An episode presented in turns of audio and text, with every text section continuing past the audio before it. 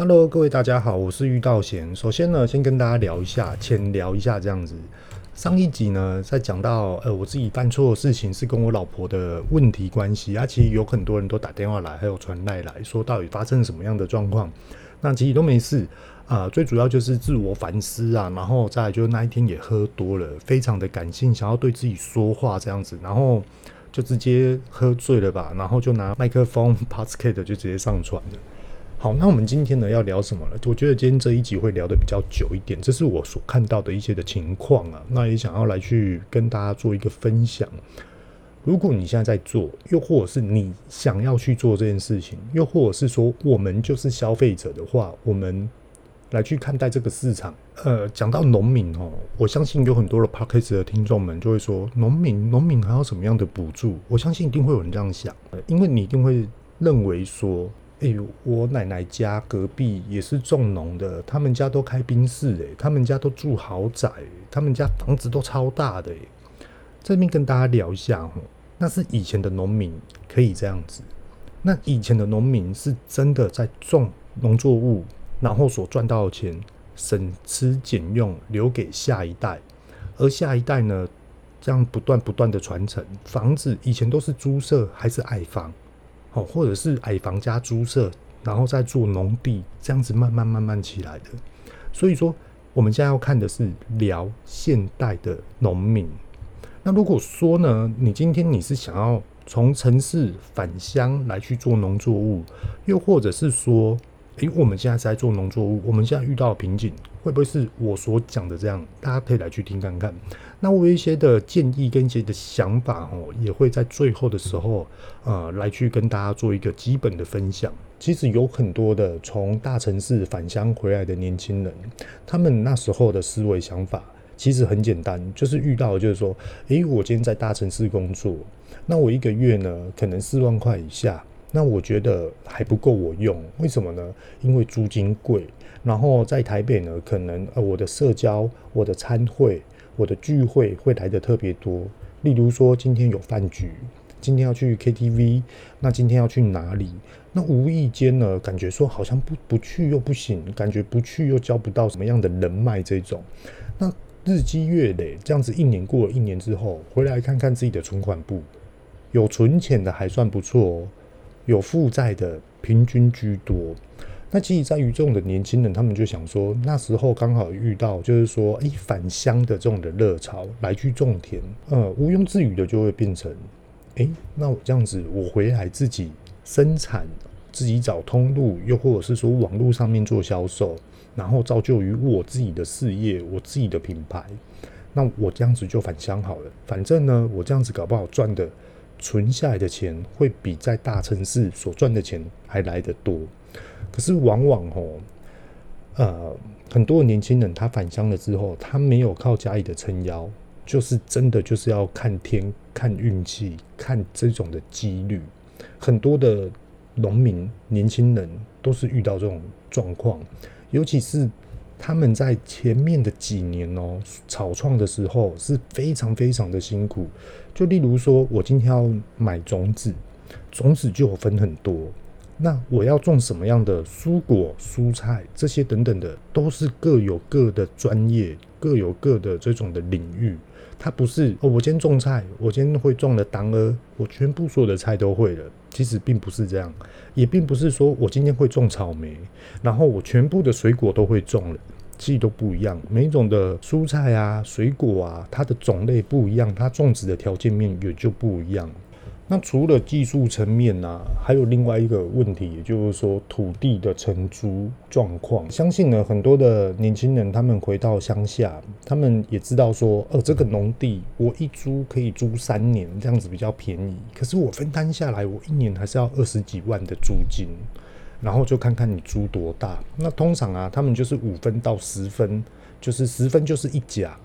对，然后呢，他们就这样子承租下来，然后就想说，诶，我到底要怎么样的来去运用？那那时候他们会想说，诶，我这样子，我是不是要跟一般的市场、传统市场要作为一个区隔开来？因为我是年轻人嘛，我的想法是看得很后面，那我也不可能说我创业就是要看近期，所以说我相信我要打基础，那我就要来种有机的蔬果，遇到了什么样的问题，租不到适合自己所想要种的农地。那也有遇到这种，我已经找到哦，适合我要种这种农作物的农地了，往往碰到就是资金不足，又或者是说连续的天灾啊，或者是呃虫害啊、病害啊，又或者是还有一些巨额的贷款，又或者是说人情世故背后所背负着这种的无形压力。甚至于有时候他们都会自己怀疑自己，就是我是不是把我自己的人生当作筹码，然后我自己又笨到我奋不顾身的就直接下去，把这个产业当作是一个非常大的人生的赌局。也就是说，很多返乡的年轻人为了要去种植他们所理想的农作物，往往租不到他们的土地。所以说，土地是一个关键。第一个关键就是资金的问题。那我们现在就来去聊一下，呃，浅谈一下政府现在所积极的一些的表态。像我今天自己下午的时候，就有打电话去给呃台南市的农业局，然后来去询问一下有关于这个的部分。那甚至于呢，诶，我也想要了解说，到底是发生了什么样的状况呢？那是不是可以借由遇到险的 Podcast，然后来去叙述的说明？现在目前的年轻人遇到的状况，其实，在政府哦过去十几年来都一直在推动年轻人返乡的计划，然后也是因为呃，比如说我们现在也看到啊，老一辈的现在在耕种的，诶，都有那种七十几岁、八十几岁的，甚至于八十几岁的还不放心，有时候都还会骑着脚踏车骑在马路中间。然后就是为了要骑去他的农地，然后这样子来去关心一下这些状况。那其实，在乡下的地方也有很多的年轻人在开车，也开很快。那我也知道说，老人家骑脚踏车在中间就是不对的。现在的法律、交通法规就是这样。可是有时候我们来去看待这边当地的文化，我是觉得将就一下这些的老年人啊，因为毕竟呢，我们怎么长大的，也是因为这一群人种菜、种米。种蔬果给我们吃，也许他挡到你的去路，可是还是谅解人家一下。那我们把话题拉回来，也因为农业的年龄层越来越高，所以说政府推动的就是年轻人的有没有要返乡的一些的计划，政府也会呃。提供了很多的一些的补助啊，或者是训练计划啊，然后才鼓励这些的年轻人返乡从事农业，甚至于呢，行政院农业委员会，哦，就是大家所讲的农委会，他们呢也有组成了一个的百大青农。所谓的青农的定义是这样：十八岁到四十五岁之间。那他这种呢，他就会给你辅导平台，提供技术，还有资金贷款，还有土地优惠给你。他们会是这样子，然后也是为了要让这些的青农可以稳健的经营，然后甚至于呢，借由政府的力量来去慢慢的扩大你的规模种植啊，这些的过程啊，其实也就是最有名的百大青农辅导计划。那它这个是两年评选一次，那每一次呢，它只会选出差不多一百多位的百大青农。然后作为一个培训的重点，那我们来去看一下哦，青龙的类型啊，其实很简单，就是他是农二代，我们讲的富二代嘛，那他就是农二代。所以说呢，他有阿公阿嬷或是爸爸妈妈，技术资源通路，还有什么样的货源，全部都可以转交给这个农二代，让农二代好好的去运行运转。那另外一种就很简单的，非常典型的就是我本来就不是从业农业的，那我就是想要来从事这个部分。好，那我们今天呢就把重点放在非农二代这个部分。既今天聊到这个啊，大家可以听一听，举一反三。现在不是只有农业发生这种事情，很多很多的相关的产业好像也都是这样。如果我们是农二代，本身就有自己的土地。又或者是说，从爸爸妈妈哦那边认识的左右邻居开始，家喻户晓，大家都认识。哦，你要做这个地哦，啊不要紧哪里可以用，不用钱。哦，你要做这哦，啊生意小小啊就好啊啦，青菜啦青菜啦，无收就好啊，啊好啊者会有这种状况。可是非农二代，他们就会遇到什么事呢？他们就说：“哦，你挖地来哦，你别做这一地哦，哦，可能就是又另外一种价钱。对，可是这个是理所当然的，这是合情合理，因为他本身就是认识，而且那种认识是一世人的，就是呃，我爸爸从小然后认识到他现在，他那可能已经是五六十年的所交际下来的这种感情，所以说他们才会这样的呃不计代价的付出，没关系，你就拿去吧。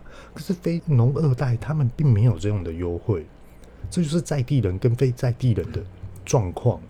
那也就是说，其实农二代，如果我们家里自己有农地，通常哦一两年内你就回收了。你就开始获利了。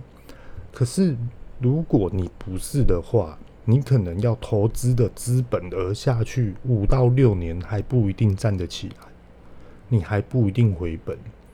为什么呢？在这边跟大家聊一下，我们所种的蔬菜，又或者是说水果，我就分三种等级来跟大家分享。第一种外销，第二个就是内销，第三个就是自销。那我们先从外销开始说起，外销也就是说要销售到国外。那所以呢，你的客户在哪里？在国外，那你一定要交给中盘商，又或者是台湾的贸易商，这是理所当然的。那我们交给贸易商啊，贸易商他们也是要去看国外的消费者，他们愿不愿意接受你这样商品。那我们就来去细分，国外的厂商他希望拿到什么样的好的商品？两种，第一种的品质稳定，第二种你的量大。量要非常的大，甚至于要品质稳定。那他们签约，他们签约通常是签这一季，又或是签这一年。哦，多少的货过去几吨这样子，好，现金就过来给你。那其实，在台湾这种的部分也有很多人在做，可是他们做，并不代表他们就大赚钱，并没有。跟各位大家聊一下哦，我为了要增加我的产能，我的量要大，为了要求稳定。他们的成本是比一般农作物的小农啊，或是什么之类的，呃，这种的农地呀、啊，都来得非常高。也许他们这一次的成交价在五百万，可是他们有没有赚到一百万？不见得。因为很多人都看到说，我现在的盘价多少，然后他们然后用盘价来去计算他们这次交易的数量啊、重量啊，然后就可以大概知道说他们赚多少。可是这些是他们实收，实收完了之后，第一个他们会不会通路的抽成？第二个他们今年这一批出去的这些的成本又在于多少？其实很多人都没有去细算这个部分。第二个，也就是说，台湾自销通常它有分好几种层面。那我就来跟大家聊一下，我们现在所看到一些大型卖场。那今天呢，不会去讲说哪一间的卖场，我们先举一反三，我们跳到我是大型卖场的采购科好了。假设说我是一个采购科的科长，我今天呢，我要引进我的蔬菜进来我的这种的超商、超市来做销售，请问我今天会找谁？各位，大家可以去思考一下，你会去找谁？你一定会去找一个中间人，就是要这一批蔬菜，甚至于还要哪几样的蔬菜。吼，我的品质就是要稳定。啊，你帮我送货送过来，价钱要多少，我都跟你讲了。吼，好，你可不可以帮我处理这件事情？如果这件事你会这样做吧？那也许有些人会觉得说，怎么会是这样呢？好，那我再举一个例子哦。假设说我今天我是采购科的科长，因为我就是要引进蔬菜。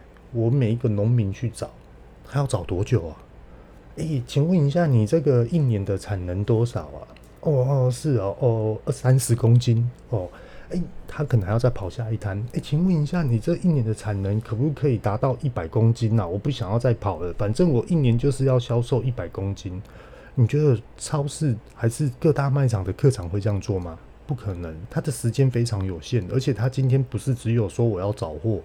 货进来了，他们还要做品管，所以我们反向再回溯回来，所谓的农民要做自销，他们就是要去找中盘商，那由中盘商呢来去控管筛选，或是分装、包装、加工，来去帮他们做一个美观，又或者是做包装，来去上架给各大通路来去做销售，甚至于再销出国外，其实这都是息息相关的一些作业。那可是变成是什么呢？他们就是要有一些的抽成的费用，又或者是说什么样的一些的费用，再扣除他们的全部所有的成本，今天他们有赚钱吗？获利非常非常的少。那我们再来去想哦，也有很多人都说，那我们就不要去找中盘商啊，我们就直接自己去找超市来去卖啊。其实超市他们也是会担心的。其实很多的超市啊，他们希望很多的农民可以按照他们的程序来去走。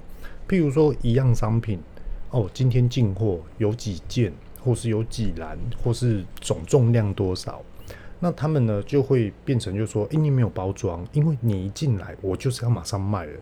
但你没有办法包装，你没有包装好，我就没有办法马上打条码。甚至于呢，诶，你这个的蔬果有没有国际条码？又或者是说符合我们这一间超市的条码？如果没有的话，那又要该怎么办？那再来，也就是说，东西上架了之后，其实很多都不是买断的，很多都是寄卖的，很多呢就是诶，卖不完的退回，不然卖不完的丢掉。这些等等，有很多很多种的方式，那也有很多啊，它就是变怎样？诶，你这东西一刚到怎么烂掉了？你这烂掉我们不能卖啊。那很多农民就认为说啊，我觉得这个还可以吃啊，就是可以卖啊，就是拿农民自己的观感来去看待这个市场。可是这个市场并不能符合农民的这种的想法，因为他们面对的是消费者，消费者所拿的商品都一定是要完好无缺的。你不可能买已经烂掉的东西给客人吧？这是理所当然的啊。好，那我们就来去想，他们会希望什么样的农民进来？甚至于他们根本不希望，这不晓得。所以说，大家可以来去思考，我们揣测一下：如果你是进货商，你希望你会去找谁？如果你是农民，那你觉得你的条件状况之下，你又可以去找谁？那再来，我们就来聊下一个阶段，自销。其实自销这个环境之下，也就是自己自创品牌，然后自己去跟啊，比如说网络公司，或是一些的媒合，又或者是一些的呃网络商城来去做合作。那其实有些的农民在这个部分做得还不错，那他们认为呢，哎，我们这样子跟自己自销的获利呀、啊。呃，跟一般中盘商，诶，可以拿到差不多两倍的获利，觉得真的是要谢天谢地，他们是很感动的哦。其实在于自己自创品牌跟自己自产自销农民，又占了多少人可以这样子来去持续的进行？其实少之又少。那可能大家也会去想啊，说怎么可能有北农啊，有什么啊，有拍卖市场啊，这些等等的。其实啊，这些的拍卖市场啊，它的价格的收益它是非常的不固定。为什么？因为你的量多，这个价钱就掉了；你的量少，诶，这个价钱就会慢慢的升起来了。所以说，它是要看行情的来定价。那在台湾哦，常常都会变成到有这种的状况，也就是说，呃，我今天种了一盏。玫瑰花好了，这个呢是食用级的玫瑰花，非常非常的特别。然后呢，它在这个市场上面呢，哇，没有人有，就只有我们有，所以呢，它的单价来得特别高。那有消费者有需要，他就会指定，然后我们再来卖。那一样哦，不管哪个通路都这样哦。好，结果呢，第二个人看到，哦，这种玫瑰花给小家贺哦，哦，这礼拜这礼拜，大家就跟着种。那是不是原本只有这个人有，后来变成一大堆人都有？那一大堆人都有的时候，这个玫瑰花的行情就掉下来。那掉下来了之后，是不是很多人都说啊，这玫瑰花啊，阿伯没什么获利呀、这不好种，时间又长，怎么样？可能大家就去种别的。那我们就来去看创始耕种的这个人，他的想法会是什么？他想法是觉得莫名其妙、无缘无故就这样子拉草。然后拉草语到最后，他要自己又在那边坚持，那坚持下去呢？他可能就认为说自己在那边擦屁股。其实有很多很多的职场状况都是遇到这种事情。那我们再来回溯来去看，那现在目前很多很多的年轻人，他们又在那边想什么？他们就在那边想说，我这条通路到底可不可以做？我的网络产销的这种产能虽然说小一点，可是我至少呢获利多一点。那我干脆就这样做好了。结果后来发生什么事情，还是一样不稳定的状况，也就是天灾、虫害、病害的状况。有些人啊，他就会变成说：“哎、我今年做的还不错，啊，省一点，省一点，对。然后明年呢，多拼一点，多种一点。然后明年如果业绩突破的话，呃，可能再来换一台车好了，可能再来去啊，比如说家里需要什么，我们再来采买一些的设备进来，来来去教育小朋友这些等等的设备。”结果后来呢，搞不好明年哇天灾，然后什么样的，就获利呢没有增加，反而还减少。那变成第三年呢？经过一年之后，他们就觉得说不行，这个太不稳定了。没关系，我们还是做。那我们做下去呢？我们就是省吃俭用。这就是我们现在在走以前老一辈的路。以前老一辈的人为什么他们做农务的？譬如说他们不吃牛，时间到我们就拜天公，时间到收钱了，我们省吃俭用留给下一代，因为他们知道他们这一代天气不稳定，看天吃饭。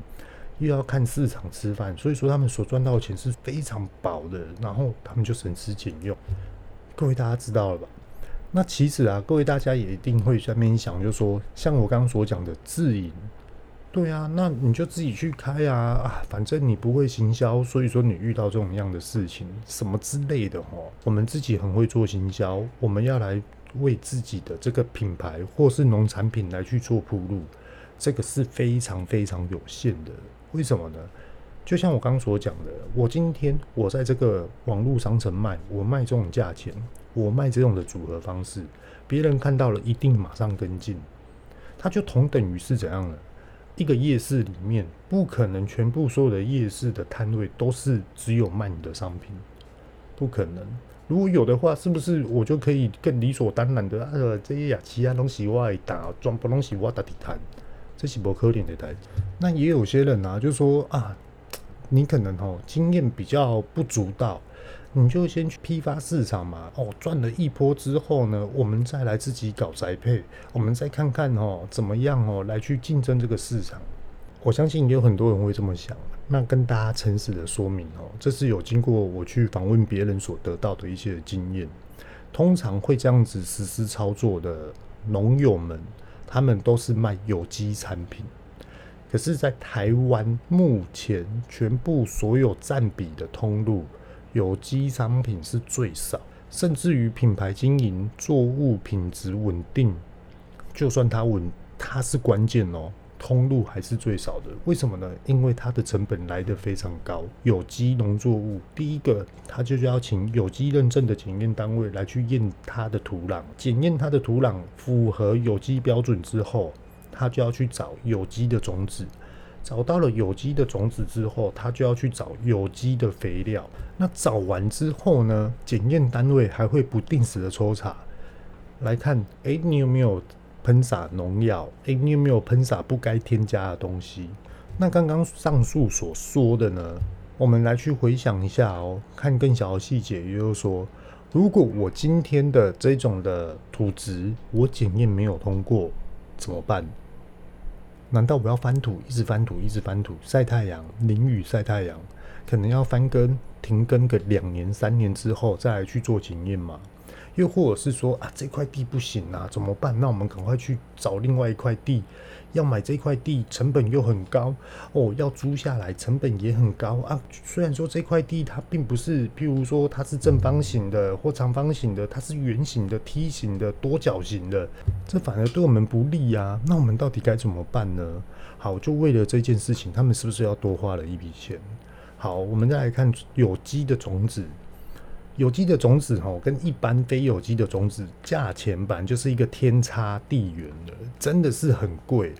那他们今天下种了这些哦，譬如说一年看看他们可不可以采收两次。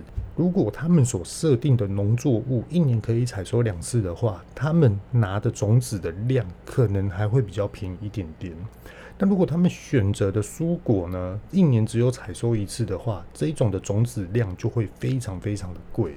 为什么呢？因为有机的种子它一定是有开证明文件，而这种的证明文件很少哦，会是在台湾出现，居多都是由国外，比如说欧盟认证啊这些等等的。那其实它进口进来，贸易商也一定会跟他们谈一个量，才可以把价钱压下来。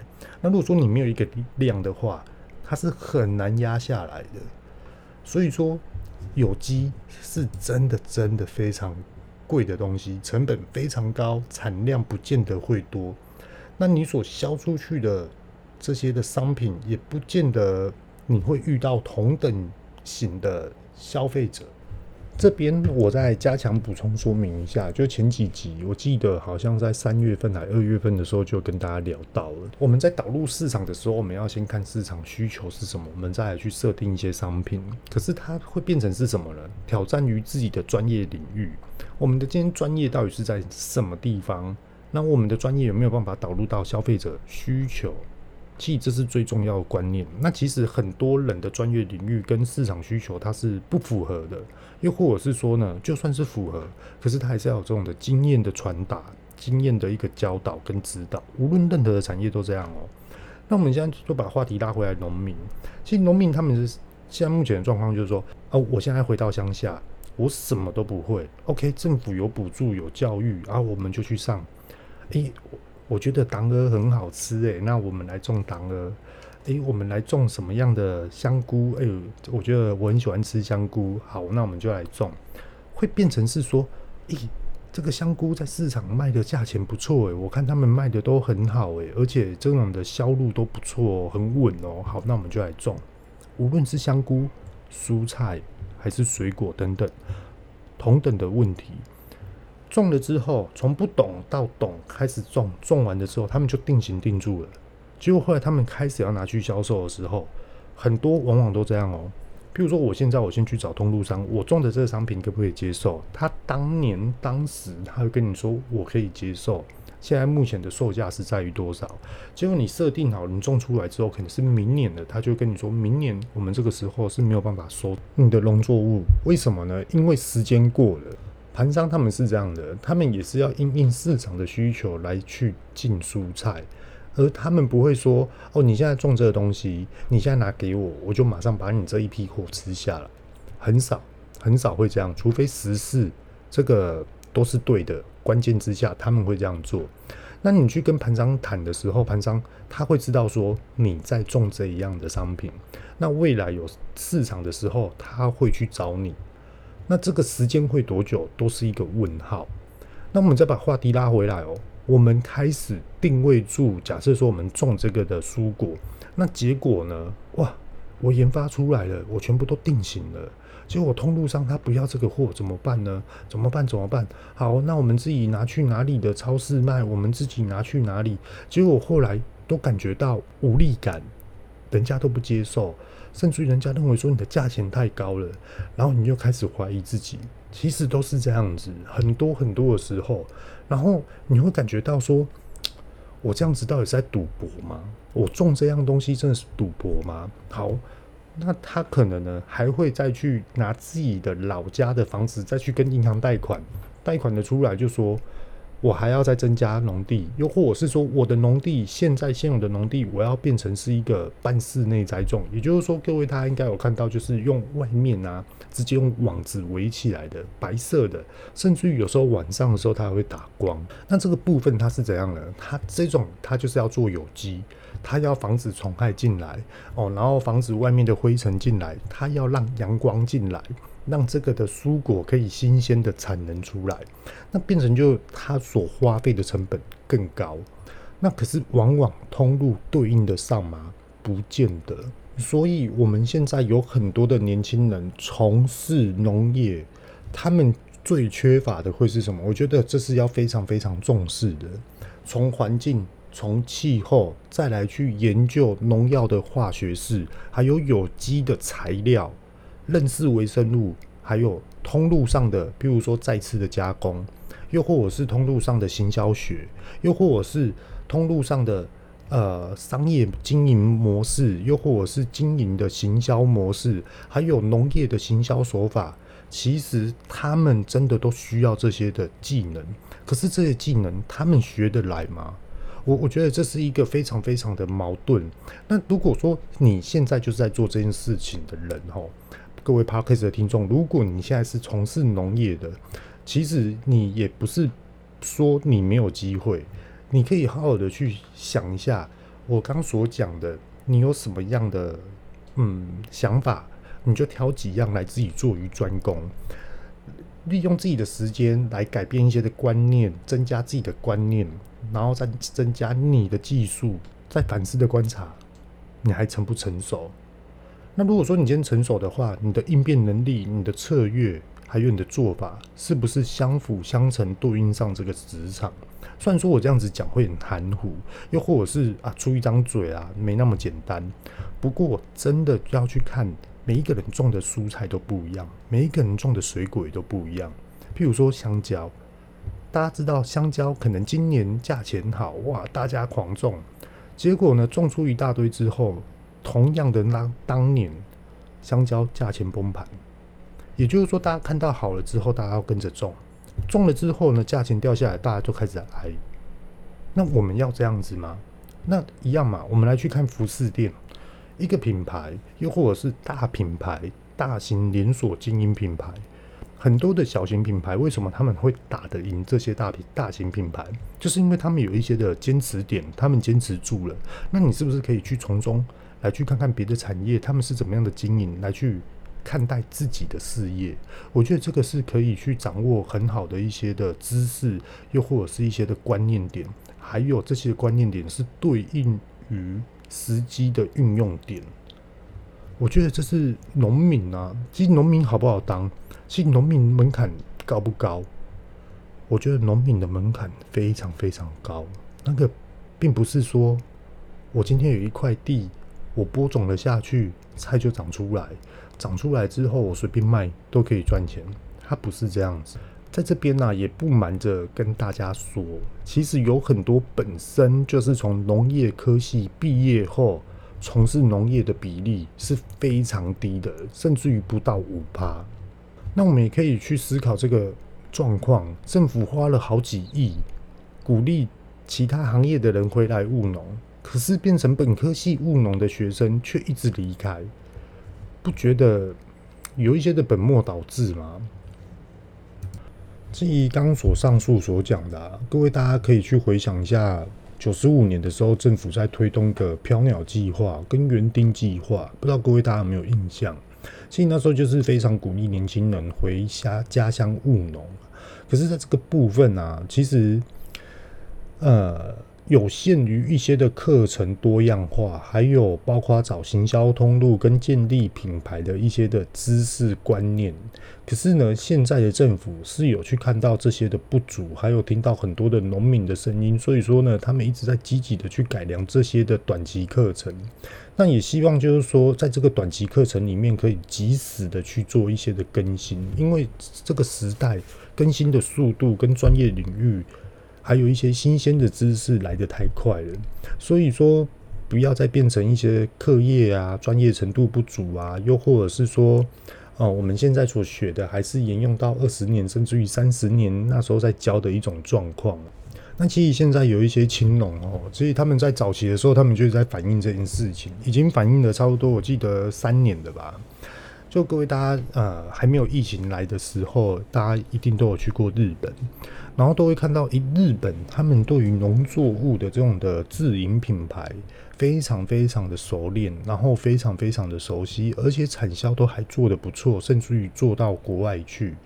那其实那时候，呃，台湾的青农就说，台湾政府可不可以教育于我们这样子？譬如说外币包，呃，外部包装，又或者是说我们的商品再来去选择化，再来去挑选。作为一个更好的一个品质来去对应这个的品牌通路市场，那其实我这边的想法是这样子。其实，在日本，他们自己在做农作物，他们自己本身所内需的量就很高了，是非常非常的高。哪怕是一个的葵花油，又或者是说，哪怕是一个呃地瓜叶，因为我们来去思考一下哦。各位大家知道吗？日本的人口四亿多人，所以说他们在于内销跟内需的环境之下，他们可能很多农民都是做到一个稳定的，稳定了之后呢，再来把自己的外部包装跟一些营运模式作为一个优化，再来去对应外销。那其实在这边呢、也要呼吁很多很多的青农们，就是说你要去理性的观察。为什么在于这个的市场没有办法对应上，并不能只有单纯的去看待政府给予我们的补助？有时候呢，我们可以去看一些的团体、团队，还有一些的协会来去分析一下自己。因为你所种的东西真的技术有比人家好吗？又或者是说品质真的有比较有比人家好吗？其实这个东西都可以自己先作为自己的一个检讨点，因为你市场要做大，你一定要审思于你自己。你审思于完了之后，你再来去考量到你对应得上这个市场吗？这是一大关键。那其实现在有很多人都是认为说，我可以，我可以，然后呢，我可以的之下，我去对应上这个通路，结果变成你不可以。很多都这样。那变成你不可以的之后，你回来，你可能会有所打抱不平，有可能会觉得自己有受到委屈，然后再来去用另外一种的思维想法来去看待跟厘清这一件事情。也就是说，你会找一个。相当对于你自己来说非常合理的理由来去看待这个市场，那其实你用这种你自己认为合理的理由来看待这个市场，其实你就已经在离开这个市场了，离开这个大众所需的这种市场。那对于一般 Podcast 的听众们，如果你是消费者的话，我呼吁啊，非常推荐是这样子的。如果你今天你去全联买菜，如果你有看到有四个字叫做“农家直采”，请选择选用他们的蔬果，无论他们的番茄，无论他们种什么样的蔬菜，都一定要去选择使用他们的蔬菜。那首先呢，我现在跟大家介绍一下，也就是说，全年的农家直采它是怎么出现的。农家直采呢，是因为那时候政府发觉到，哎、年轻人他们就是在于这个的专业领域上面的通路行为可能比较不足，然后政府呢就找了全联福利中心来去帮忙这些农民，所以说才造就出，哎、欸，有一个的专柜专属，那它并不是每一间店都有的，叫做农家直采。那其实全年它也对应了这种的农民，他们也是有挑选的，譬如说。产销履历，譬如说有机认证，他们也希望说可以对应好的商品进来卖给全年的消费者，卖给各位 Parkes 的听众们。所以说全年他们也是会损失审视这种的筛选条件，然后来去进货这个部分。那其实被选上的这些的农民啊，其实他们都非常开心，他们觉得说哇，我我可以至少我可以在全年上面卖，至少我还有稳定的收入。至少我还可以，就是稍微的养家活口。至少我可能原本要六年回本，上了全年之后，我可能变成四年就可以回本，可能会变成这样。可是还是呼吁各位大家，就是给这些的青农们，又或者是农民们，呃，有看到全脸的农家直采就上去选购，这都是一个非常鼓励各位大家的一个购买行为。那我也相信啊，农家直采这个蔬菜类别。是特别挑出来的，你可以去买看看，煮看看，吃看看，这真的没有再好小了。那其实不瞒各位大家说，话都已经讲开了嘛，那就直接把它一次讲完。呃，其实我们我自己吼，在因为经营在 Podcast 上面，哎、我需要很多真实面的一些的职场概念跟观念，还有一些哎、我自己所看到的，跟我自己所体会到的，可是。有时候我会怀疑我自己，自己所看到跟体会到是真实的吗？是具有公信力的吗？可能我只能感受说我的想法，所以说我一直在跟市政府联系，也就是说，真实的状况，好的跟不好的跟平均的，诶，不好的到底是怎么来的？好的又是怎么做的？那平均现在不足的地方又在于哪里？那于是呢，诶。今天市政府也有在那边帮我们做一些的媒合，也就是说，诶，在于台南的某一个的山坡地，还有一个不错的咖啡园。那其实也有就是热爱跟互助跟想要去帮忙农民的这一群人，然后也想要来去极力的作为一个集合来去号召，诶，原来什么样的地区的蔬菜，什么地区的水果，又或者是说青农。凡是你是年轻的哦，并不是你是百大青农，你只是青农。那你们的过程，哎、我们都知道。那我们也想要来去集体的来帮大家呼吁一下，来为大家加油打气。虽然说我只是一个小小的 podcast，具没有一个代表性，也没有什么，可是我们开始慢慢慢慢的在集中了。那其实今天讲到的农民的这个部分啊，其实大家可以举一反三。你现在所做的市场的行为跟状况，回想一下，不要去想象疫情的市场，你要去想一下，你在疫情之前，你是不是也是遇到这种事情？我们例如说这样啊，我想要开一间面包店，那我从不懂到懂。到我真的非常专业吗？那所谓的专业是别人对你的认知，还是你给予你自己的认知的专业？这两个字，即这个角色扮演跟角色评比是完全不一样的水准哦。那如果说对于自己的技术有所怀疑的话，开面包店的你是不是还要再去更进步？那现在的疫情期间，诶，也许你现在是休息时间。那你是不是可以去上一些线上课程，或是国外的线上课程，来去补足你的想要学习的方向？那我觉得学习这个方向啊，是真的非常非常重要的。甚至于像我自己的甜点店，我也是这样子。前阵子莫妮卡她也是想说新创一些呃新的商品，新的一些的 idea。可是呢，我又跟他讲说，你不可以去看一个局部的方向，你要去看你这个东西。未来铺陈到底可以拉长的期限有余多久来去做设定？所以现在这个设定是为了以后再设定，而不要为了到了未来之后再来做现在该做的事情。这是要呼吁各位大家的，就是说你赶快把基础建立好，就赶快把基础建立好，不要为了啊到最后你的商业机会好像来了，结果你发觉到你不足，结果消费者都跑光光了。无论我们要做宅配。无论我们要做市集，无论我们要进大型通路，其实该有的观念、基础点跟程序的认知感，这是非常非常重的一个观念。